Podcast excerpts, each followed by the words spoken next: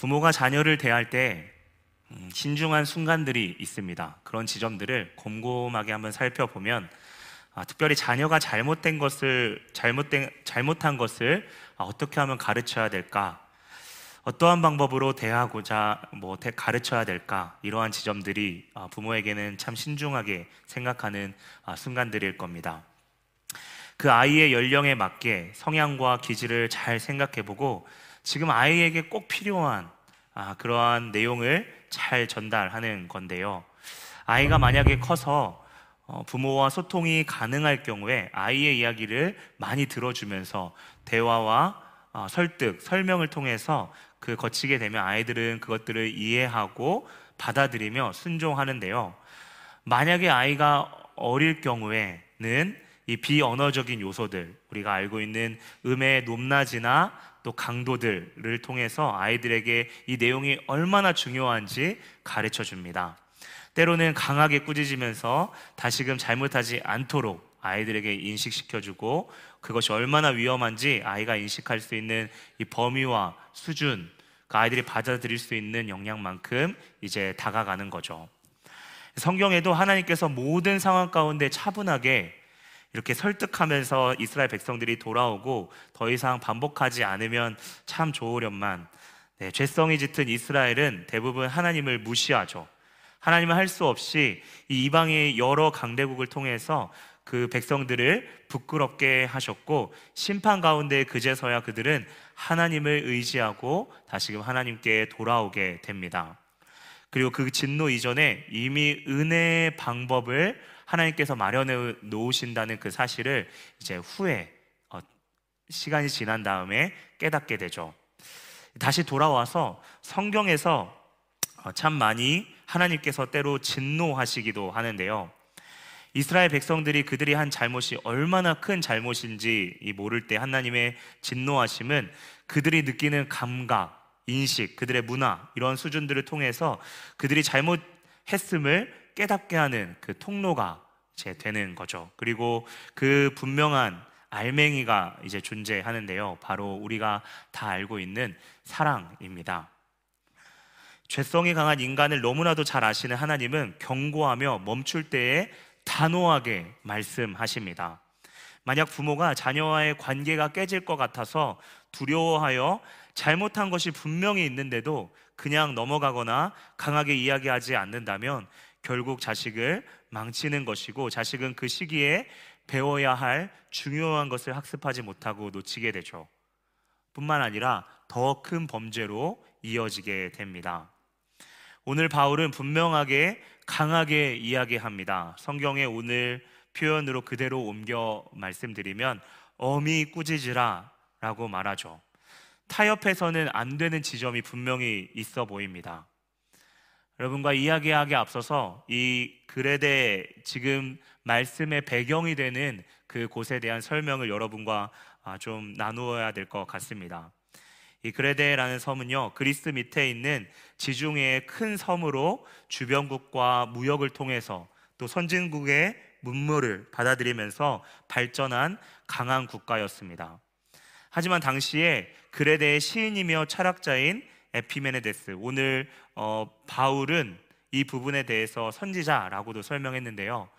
어, 그들은 거짓말을 잘하고 악한 짐승과 같이 폭력적이고 게으름으로 뒤덮인 그 땅이라고 묘사하고 있습니다.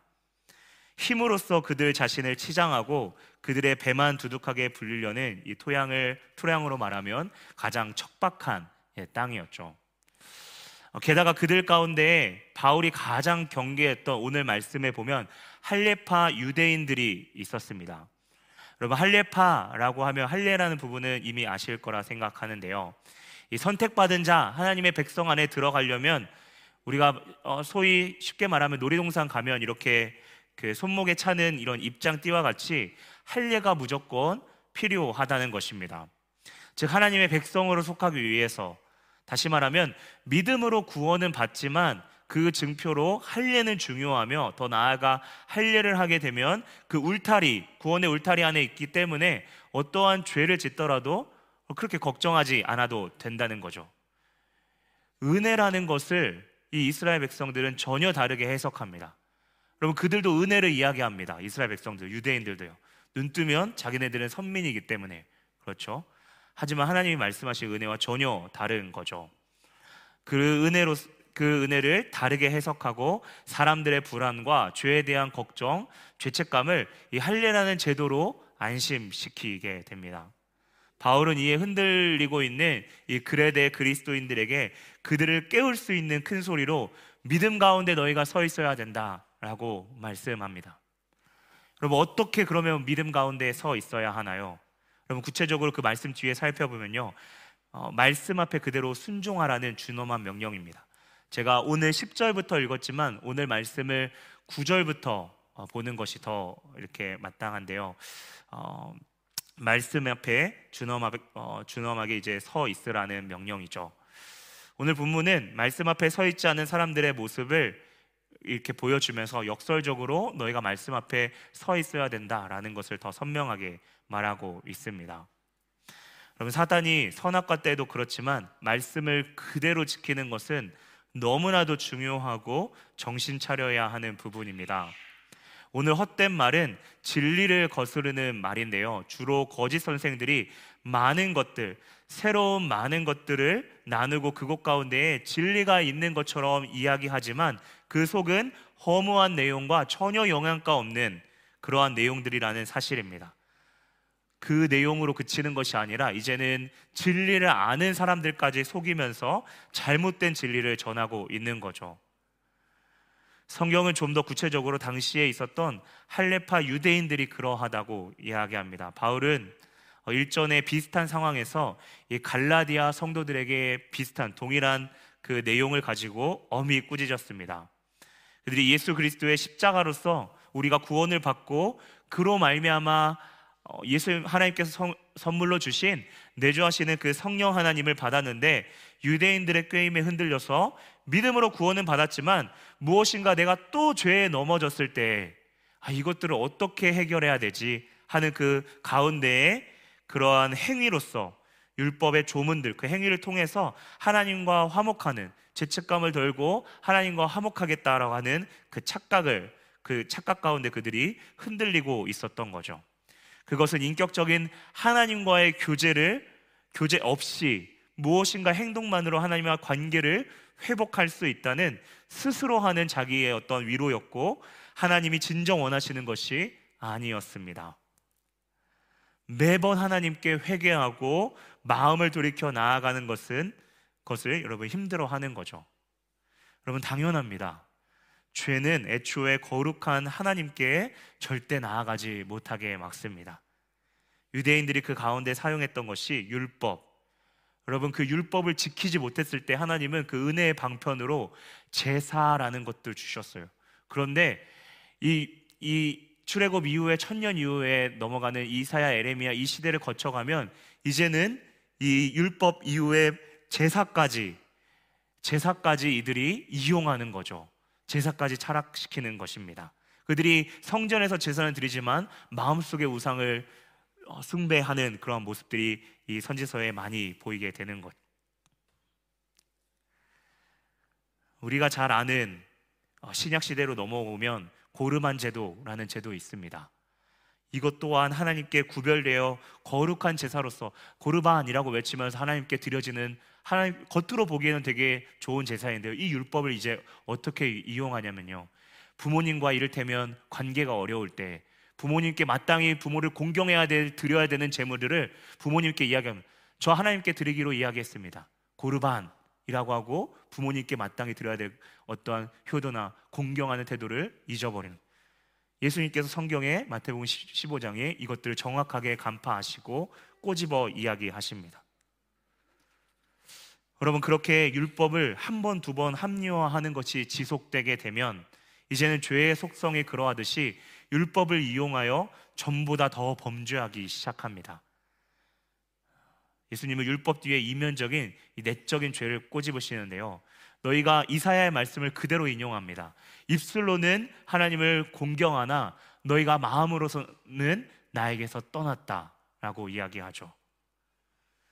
예수님은 이렇게 말씀하셨습니다. 더러움은 우리의 마음 속에서 나오는다고 이야기하죠. 오늘 성경은 그들은 부끄러운 것을 더 이상 부끄럽게 여기지 않고 오히려 더러운 것을 취하는 것을 기뻐하고 그것은 구체적으로 가정을 무너뜨리는 것이다 라고 오늘 바울이 이야기합니다. 성적인 죄악이었죠. 율법을 이용해서 이유를 만들고 마음대로 이혼하며 또 다른 여자와 관계를 정당화하는 악함을 그들은 자행하고 있었습니다. 이 내용에 있어서 비슷하게 반복해 오늘 말씀의 14절에 다시 한번 언급하죠. 그들은 허탄한 이야기와 진리를 배반하는 사람들의 명령을 이라 기록되어 있는데요. 성경이 아닌 그들은 그들 안에서의 어떠한 신화를 만들었고 그것은 유대인들의 또 하나의 우월성으로 하나님의 선택받은 민족이라는 그들만의 이 사상들을 더 강화시켰습니다. 예수님 때에도 그랬지만 그들이 존경하는 모세 그리고 그 족보 안에서 그들은 착각 속에 갇혀 있었습니다. 그들은 예수님을 믿지만 알고는 있지만 그들의 boundary 안에 들어와서 너희들이 신앙생활 해야 돼. 그렇게 디도가 속해 있는 이 교회 공동체를 유혹하고 선동하는 것이죠. 이에 혼란 느끼는 성도들에게 바울은 엄히 이야기합니다. 여러분 그들이 왜 이러한 것들을 내세워 접근하는 이유를 곰곰이 생각하면요. 디도가 어떠한 사람인지 먼저 알게 되면 참 이해하기가 쉽습니다. 어, 바울이 왜 할레파 유대인들을 더 경계하라 했을까요? 디도는요 디모데와 비슷하게 목회자로서 참 이게 사실 어, 하나의 업심여김을 받을 만한 어떠한 어, 정당한 요소는 아니겠지만 충분히 그것들을 공격할 만한 요소들이 있었습니다. 첫 번째는 목회자로서 나이가 어렸습니다. 디모데도 마찬가지 젊은 목회자였습니다. 그리고 두 번째는 이방인 출신의 개종자였습니다. 그레데인들이 디도와 교회를 공격하는 루트는 어떤 거였나요? 디도의 약점이었던 배경, 역사였습니다. 잘 알지 못하는 역사 라고 생각했죠. 그리고 그 가운데 파생하였던 수많은 율법들을 가지고 공격하는 거죠. 그들은 그렇게 교회를 선동했을 겁니다. 저 친구들 기, 그리스도교가 어디서 출마했는지 잘 모르는구나. 모세가 얼마나 중요한 인물인지 모르고 있어. 잘 모르면 우리가 알려주는 대로 배우고 따라야 될 것이 아닌가. 믿음으로 구원받는 건 맞아. 그런데 구약에 있는 것들도 존중해야지. 너무 무시하고 편한 길로 가는 것이 아닌가? 그레다 땅이 어떠한 곳인데 이곳에 우리는 그동안 계속 살아왔었고 어, 이 땅에 대한 사람들을 알려면 그 한참 모른다면 우리에게 들을 듣고 배우려고 해야지라고 하는 이 디도 젊은 목회자와 또 그들의 교회를 공격했을 그 선동했던 모습이 이미 그려집니다. 바울은 그들이 디도를 무시하며 접근할 것을 알았고 그 선동에 흔들릴 수 있는 교회들에게 절대 동조하지 말라라고 엄히 명하는 것입니다. 사랑하는 성도 여러분, 이 시대의 말씀을 그대로 지키기 참 어려운 시대입니다. 믿음을 온전히 세우기는 더더욱 어려운 시대입니다. 유대인들이 그러했던 것처럼 세상에 맞춰 가려면 그리고 어느 정도 그 안에 그들의 방식을 맞춰 가야 된다고 말하죠. 사단이 공격할 때에도요, 아, 그 공격 중에 하나가 그렇게 조금씩 기준을 바꾸고 타협해 가는 것입니다. 그대로 지키는 것에 대해서 이야기할 때 겉으로는 얼마든지 지켜가며 여러분 세워갈 수 있습니다. 하지만 진짜 지키는 것은 말씀이 말하는 데에서 성령께서 주시는 마음으로 그 마음 가운데 전심으로 나아가야 하는 것이죠. 그때 마귀는 속삭입니다. 어떻게 완벽하지 않는 우리가 하나님의 말씀을 그대로 지키냐고요. 여러분 그런데 우리의 눈앞에 보이는 세상은 야속하게도 죄의 끝자락을 아주 빠른 속도로 달리고 있습니다. 오늘 그레데인처럼 항상 거짓말, 그 관계 가운데 회사 안에서도 대화하고 소통하지만 그 거짓말이 그 가운데에 난무하고 악한 짐승처럼 포악하고 어떻게 서로의 그 팀 가운데에 상대를 제압하고 프레임을 씌우며 경쟁 상대를 누르려고 하죠. 그들이 추구하는 것은 결국 오늘 성경에 말했던 내 배만을, 내 욕심만을 위하는 삶입니다. 나만 어떻게든 살아남으면 어느 정도 허용되는 거죠. 굳이 다른 사람을 신경 쓰는 것까지는 너무나도 나에게 피곤한 것입니다. 그러한 상황이 눈앞에 있습니다. 그러면 이렇게 타협하겠죠. 하나님, 저는 저 정도는 아닌데요. 그래도 조금은 덜하고 깨끗하지 않습니까? 저들은 저렇게 나오는데 어떻게 그만 그냥 가만히 눈 뜨고 여러분 볼 수 있겠습니까? 그냥 당하는 것은 여러분 하나님 미련하고 바보 같아 보입니다. 그 가운데 이제 크게 들리는 것은 하나님의 음성보다 점점 세상의 음성이 더 크게 들리게 되죠. 세상은 그레데인처럼 한 번만 속이면 된다고. 이번에는 하나님도 눈 감아 주실 거야 라고 속삭입니다. 정직하게 살아가고 남을 위하여 자신을 희생하며 내려놓는 것을 낭비라고 생각하고 바보와 같이 바보 같다고 여깁니다. 때로는 책임감 없다고 비난하죠. 여러분, 그 가운데 등장하는 것들이 바로 사람의 마음을 어느 정도 공감해 주며 그 죄책감에서 벗어나게 할 무엇인가를 제시해 주죠. 오늘 마치 할례파가 주장했던 할례와 같습니다. 그동안 수면 밑에 숨어 있었던 새로운 기준을 제시해 주는 거죠. 얼핏 들으면 기독교적 가치, 소중한 가치들인데 그 속에 그들 안의 이익을 노리고 있고 겉으로 보기에는 너무나도 소중해 보이는데 안타깝게도 한 면을 보고 충동적으로 선동당하는 그 사람들을 보면서 그 사람들을 통해 더러운 이득을 취하려고 하는 그런 사람들이 우리 사회 곳곳에 우리의 눈앞에 있습니다. 오늘 할레파 유대인들과 어, 행했던 그 루트와 흡사한데요. 그들은 겉으로 보기에는 그럴듯한 이야기를 했을 겁니다. 하지만 복음과 정반대되는 이야기를 하는 것이죠.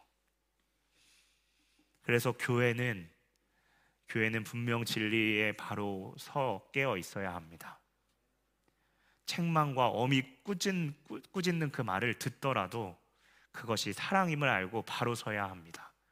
설교를 통해 우리 안에 타협되는 것들을 꼬집고 예수 없이 하는 그 모든 것들을 주님 앞에서 다 점검 받아야 합니다. 더 세상은 매력적인 기준과 가치를 가지고 상대적으로 진리를 낮게 여기며 흔들리도록 유혹할 것입니다. 그때마다 주님께서 우리의 심령의 말씀으로 쪼개셔서 다시금 돌이킬 수 있는 기회를 주시기를 우리가 마음 깊이 기도해야 합니다. 여러분 공동체 모임에서도 마찬가지입니다. 값으로 측정할 수 없는 측량할 수 없는 우리가 감히 공로라 여길 수 없는 내세울 수 없는 십자가의 은혜 그 사랑이 우리 내에서 왜곡되어지고 그렇게 전해지거나 우리 사이에서 이야기되어질 때에 아니다 라고 말할 수 있어야 합니다. 때로는 목소리 큰 자나 힘 있는 자의 말, 겉으로는 무엇인가 있어 보이지만 다분히 다분히 그 공동체를 선동해 그 공동체를 흔들려고 하는 자들 이 있을 때 교회 공동체 우리는 엄히 그것을 꾸짖고 바른 교훈과 가르침으로 나아가야 합니다. 공동체 안에 바른 이야기들, 잘못된 이야기들이 있을 때 공개된 자리보다는 사적으로 이야기된 되어진 범위 안에서 어떤 공격적인 태도가 아닌 온유한 태도로 그의 논리와 관점에 도전해야 합니다. 그리고 비성경적인 부분에 대해 온전한 가르침을 단호하게 하지만 분명하게 표현해야 합니다. 물론 그가 어떠한 부분으로 그렇게까지 말할 수밖에 없었는지를 듣는 것이 그 무엇보다 중요하죠. 그 안에 사랑을 놓쳐서는 절대 안 됩니다. 네, 때로는 유순하게 나아가야 될 때도 있습니다. 데살로니가 교인들 저와 오래전에 어, 데살로니가 전서에 대해서 나누었을 때에도 어, 그러했죠. 사도로서 마땅한 권위를 주장할 수 있으나 유순한 데, 유순한 자가 되어 되어서 바울은 가르쳤습니다. 그래서 어떻게 나아가든 계속해서 성령의 조명하심 가운데 우리는 그, 그 조명하심을 받아들여야 합니다. 다만 방임하는 것은 서두에 나누었지만 공동체 전체가 숫대밭이 될 수 있기 때문에 혼란스러울, 혼란스러울 수 있습니다. 그래서 무엇보다 기도가 정말 많이 필요합니다. 정말 주님이시라면 이 상황에서 어떻게 말하고 행동하셨을까? 그분의 극률과 또 그분의 지혜로서 어, 나아가기를 구하는 것이죠. 우리는 주 안에서 합당한 것을 말해야 합니다. 그리고 그러기 위해서는 우리의 마음과 양심이 다시금 하나님의 조명하심을 받아야 합니다. 사실 여러분 저를 포함한 우리 모두는 누가 누구를 이렇다 할 이야기 할 자는 아닙니다. 오늘 디도서 읽지 않았지만 저 뒤에 3장 3절에 이렇게 나와 있습니다.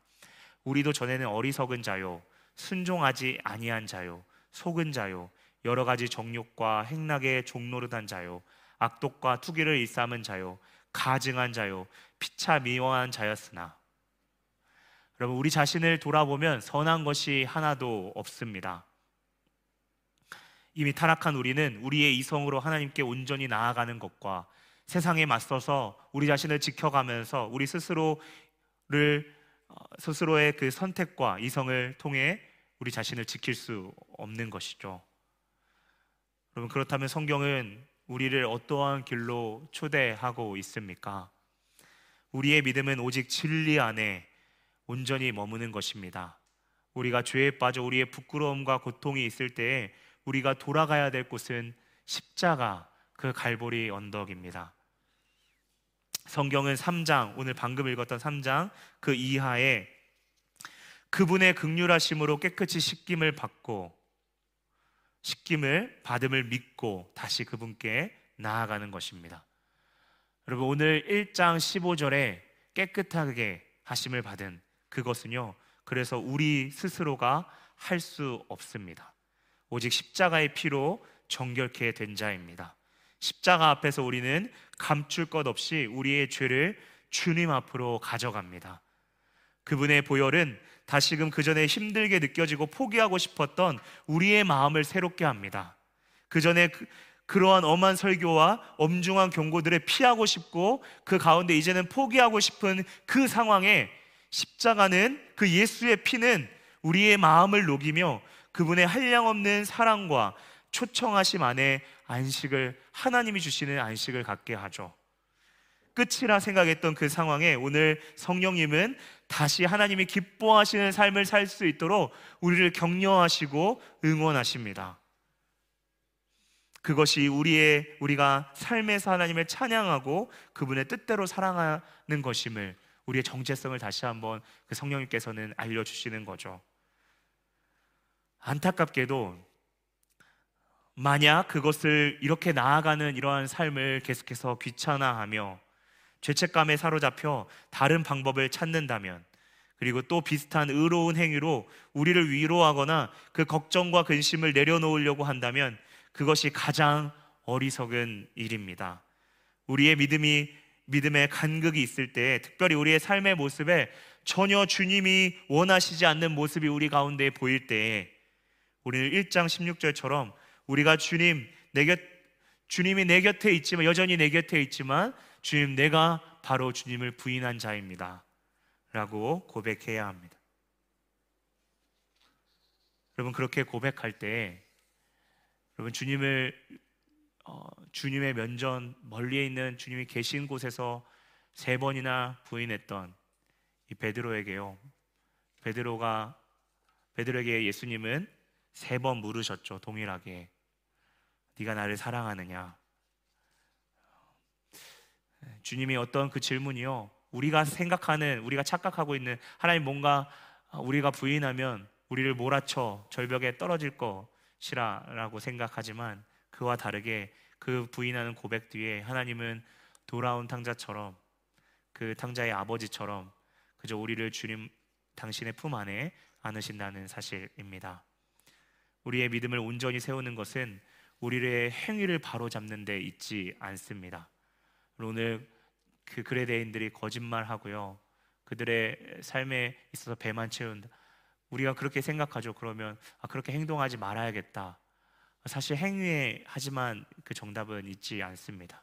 먼저 그리스도를 바라보고 그분 안에 성령님께서 우리를 새롭게 하셔서 그 마음에 따라 순종할 때 성령님께서 우리의 제목처럼 믿음을 당신께서 세우실 것입니다. 세상은 계속해서 타협하는 지점들을 보여줄 겁니다. 사사 시대와 같이 아예 판 자체를 소비적이고 모든 기준을 허용하며 서로 부딪히지 않는 하지만 서로 미워하고 다투고 있는 그 가운데 부딪히지만 않으면 되는 그 평화를 우리에게 눈앞에 보이는 평화만을 제시하죠. 신앙생활도 그 세상의 기준들 안에 움직이를 원할 것입니다. 그래서 반대로 세상에, 세상에게 기독교는 자신들이 마음대로 하지 못하는 이 거리끼는 존재들이죠. 경쟁에서 피터지게 싸우며 그것을 즐기고 인정해주는 사회에서 희생과 양보, 헌신은 그들이 생각하는 파티를 망치는 것이고 오히려 중요한 이익을 챙기기 위한 이 마케팅의 도구로서 이 헌신, 양보, 희생 등을 이 도구로 사용하는 것이죠. 믿음으로 세상을 살아가는 게 점점 힘든 사회가 그 그러한 시간인데요. 그래서 정말 더 깨어 있어야 합니다. 영국에서 익숙해질 것 같은데 익숙해지지 않는 소리가 있습니다. 경찰차, 앰뷸런스 이 사이렌 소리인데요. 다른 많은 사람들이 시끄럽다고 그 소리를 키는 사람이 눈치를 보면서 소리를 줄였다, 켰다, 줄였다, 켰다 이렇게 한다면 진짜 수행해야 되는 그 아, 중요한 일들을 놓치게 되는 거죠. 지금 우리가 어떻게 나아가야 될지 모를 때 여러분 우리의 마음 가운데 주님의 사이렌 소리가 예, 우리가 듣는 실제 그 사이렌 소리처럼 크게 들린다면 참 다행입니다. 그저 겸손하게 엎드리며 주님 앞에 나아가면 되는 거죠. 누군가 진리 안에서 어, 우리의 모습 가운데 사랑으로 경책하고 또 권면한다면 굽히기 싫지만 그 소리에 귀 기울이며 어, 주님 앞으로 가까이 나아가십시오. 진리는 고독하지만 그 믿음 안에서 더욱 우리를 담대하게 할 것입니다. 사람들은 듣고 싶은 말만 점, 점점 듣기를 원할 것입니다. 그리고 그들의 시선은 이 땅에서의 삶의 만족일 것입니다. 많은 사람들이 관심을 가지고 따라가는 길보다 정말 주님이 원하시는 그 길이 무엇인지를 우리의 삶의 지점에서 물어보며 나아가기를 바랍니다. 점점 그 길을 이야기하는 소리가 줄어들 것입니다. 하지만 성경 전체에 그러했듯이 그 길을 따라 묵묵히 걸어가는 자들은 그때에도 지금도 반드시 있습니다. 때로는 그 소리가 듣기 싫은 소리일 수 있지만 우리에게 그 무엇보다 양약이 될 것입니다. 그리고 그 말씀을 그대로 듣고 지키는 것은 하나님의 말씀에 진실로 미쁘다. 다시 말하면 신실하다라는 것을 인정하는 것. 바로 주님에 대한 우리의 작은 믿음, 신뢰입니다. 그 복된 걸음을 포기하지 마십시오.